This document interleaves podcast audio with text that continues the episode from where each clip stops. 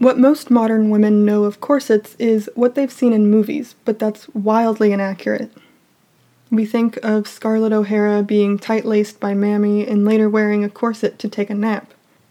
We think of the scene in Titanic where Rose is having the life sucked out of her by a corset her mother is adjusting. From the historical standpoint, these scenes are actually ridiculous. I'm Lenore, and I'm the Victorienne. Today's topic of Victorian corsetry was suggested by Emma Drosty.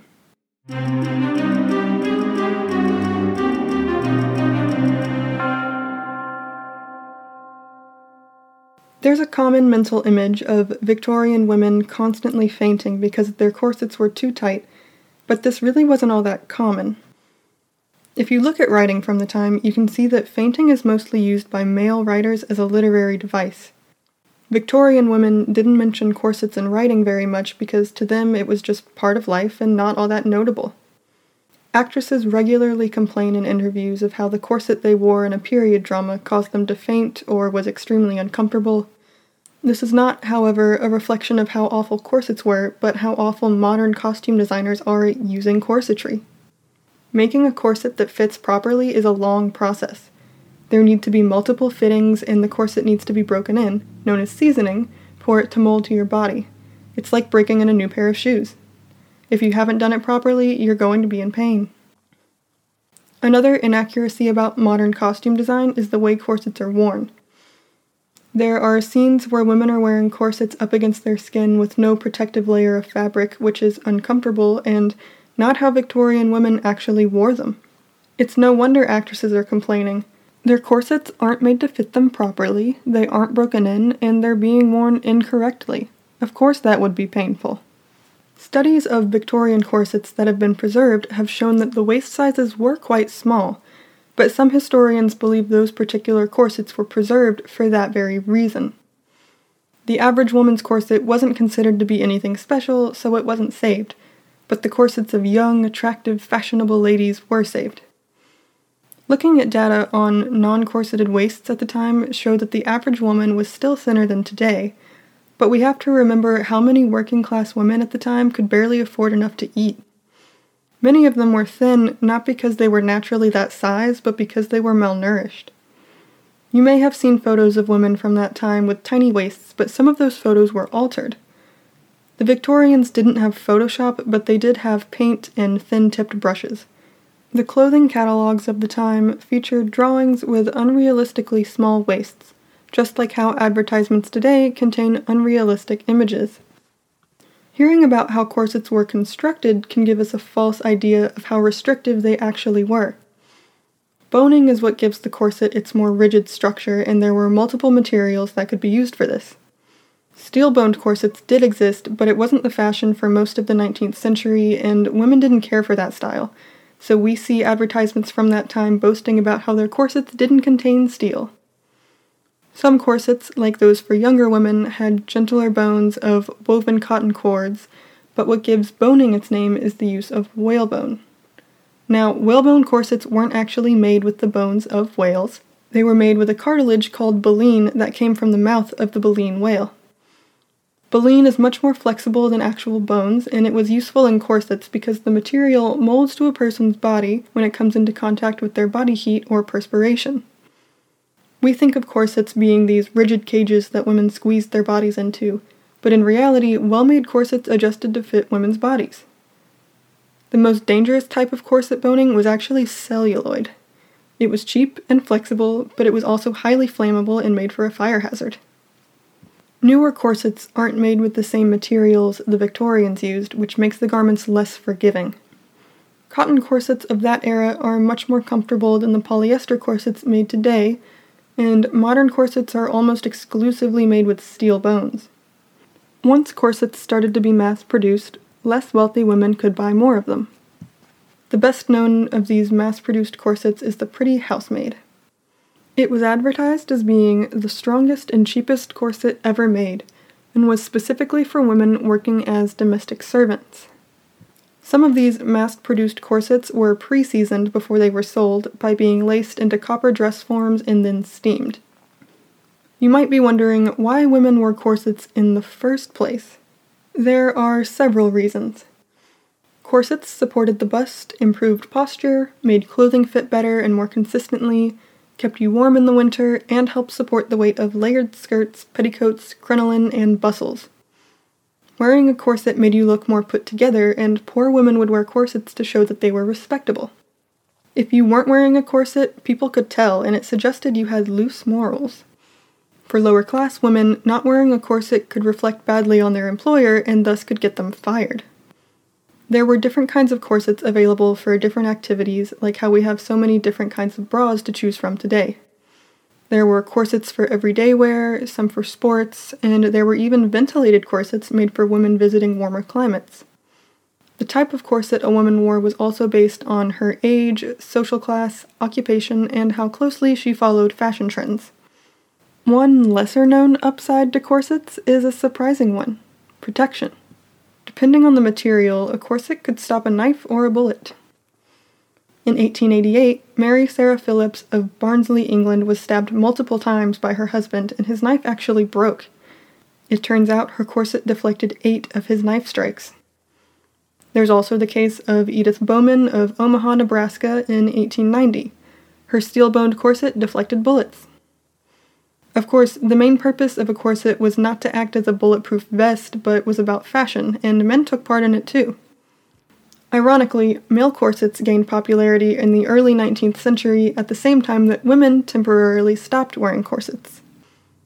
Women's fashions of the Regency era were much more natural and flowing with a neoclassical silhouette. Male fashions also had this neoclassical inspiration, but that meant a narrower idea of the ideal male figure. At that time, men wanted small waists, wide shoulders, broad chests, and muscular thighs. Male corsets helped give them this specific figure, but they also helped to simply reduce beer bellies and they gave military men more structured, upright appearances. By the 1830s, the fashions had changed again, and corsets were once again part of women's wardrobes. Some men continued to wear corsets but claimed they were for back problems, since corsets had again come to be seen as effeminate. We think of corsets as being forced on women as part of the patriarchal system, but in the later part of the 19th century, men actually hated that women wore corsets. The women's fashion industry in the Victorian era was led by women. Corsets were designed by and constructed by women. For as long as women's fashion has existed, men have made fun of it. There are satirical cartoons going back centuries that men drew to ridicule women's clothing trends, and corsets got a lot of this bad press. Surprisingly, men who were against women's suffrage were also frequently against corsets because they saw that clothing as a form of women asserting their pride and independence, expressing themselves through their appearances. Some men even claimed that corsets caused hysteria. The distaste for corsets also accompanied the women's rights movement. Dress reform was one of their platforms, and the Rational Dress Society was formed in London in 1881. They were against corsets, high heels, big hoop skirts, and any other clothing that restricted movement.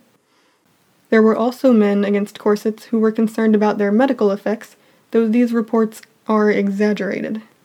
There were claims of corsets causing tuberculosis, liver disease, and cancer, which we now know is absolute nonsense, but other claims of poor circulation, poor digestion, and breathing problems were reasonable.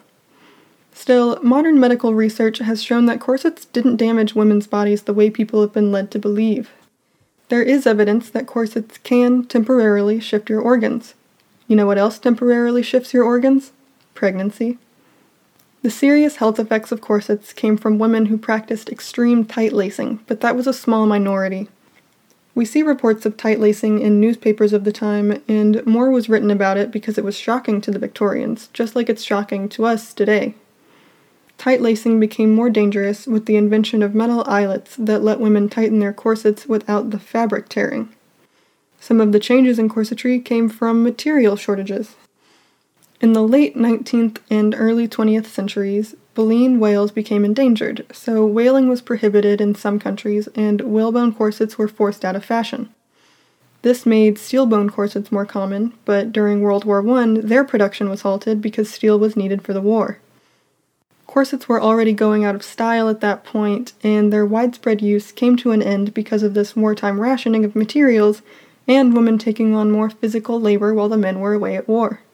By the 1920s, most women had abandoned the corset in favor of newer fashions, but older and more traditional women stuck with their corsets because it's what they were used to. We like to look back at previous generations and laugh about how ridiculous they were. It makes us feel superior, as if we've made more progress than we actually have. We think of those poor, oppressed Victorian women who squeezed themselves into tight corsets to achieve the ideal figure of the day. But are modern women really so different?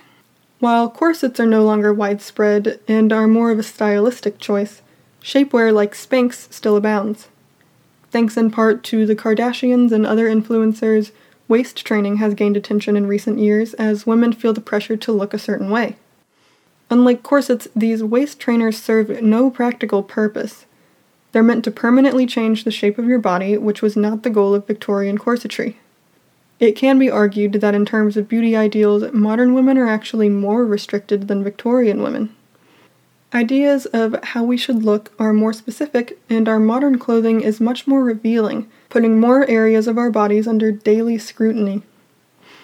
The old debate about corsets shares a lot of parallels with the modern debate about makeup. Are women doing it because it makes them feel prettier and more put together? Or are they doing it because it's what men supposedly like? Personally, I'm not ready to give up my makeup or my bras because they do make me feel more composed. As ideas about gender are shifting, so too are attitudes toward corsets. To achieve curvier figures, drag queens often wear corsets, and today's most popular corset makers regularly cater to transgender women who want to have more traditionally feminine silhouettes. Corsets have a long and complicated history. I definitely don't think we should be looking back at Victorian women with any sense of superiority. If you'd like to support this podcast, please leave a review on iTunes, and if you're able, consider becoming a Patreon donor. You'll have access to exclusive content, and you'll be helping me offset production costs. You can find me at patreon.com slash victorienne, and if you have a topic suggestion for a future episode, please email victoriennepodcast at gmail.com. Thanks for listening.